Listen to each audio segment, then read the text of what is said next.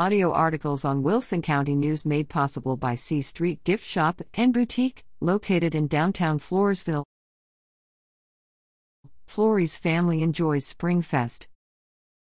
Fresh from their appearance in the May fifteenth Floresville Peanut Festival Springfest Parade, Daniel Flores and Jessica Arredondo, fourth and fifth from left, joined Daniel's family to check out the Cacahuate Cook-Off and vendors on the Wilson County Courthouse Square.